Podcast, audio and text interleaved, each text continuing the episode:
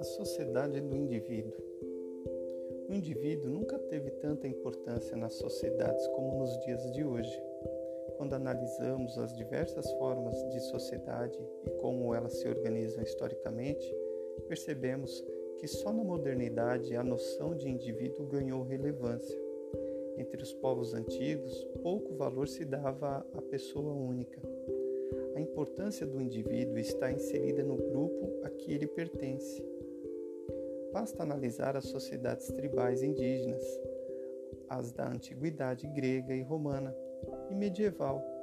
Apenas das diferenças naturais entre indivíduos não havia sequer a hipótese de pensar em alguém desvinculado de seu grupo. A ideia de indivíduo começou a ganhar força no século XVI. A reforma protestante, este movimento religioso, definia o homem como um ser criado à imagem e semelhança de Deus, com quem podia se relacionar sem a necessidade de intermediários, no caso, os clérigos cristãos.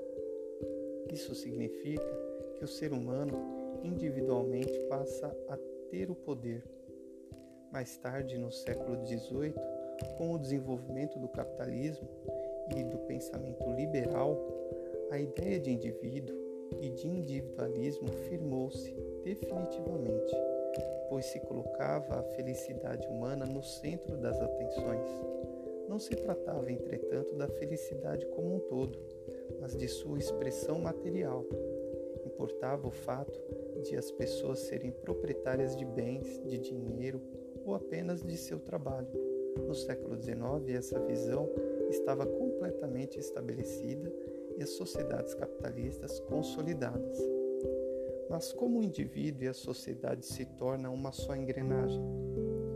A sociologia dispõe de um conceito importante para investigar, essas questões: socialização o processo de socialização que examinaremos com mais detalhe no capítulo começa pela família, passa, passa pela escola, pelos meios de comunicação, mas inclui outros caminhos, com o convívio, com a comunicação do bairro ou a igreja, com os grupos que frequenta, ou clube ou participa, festas populares.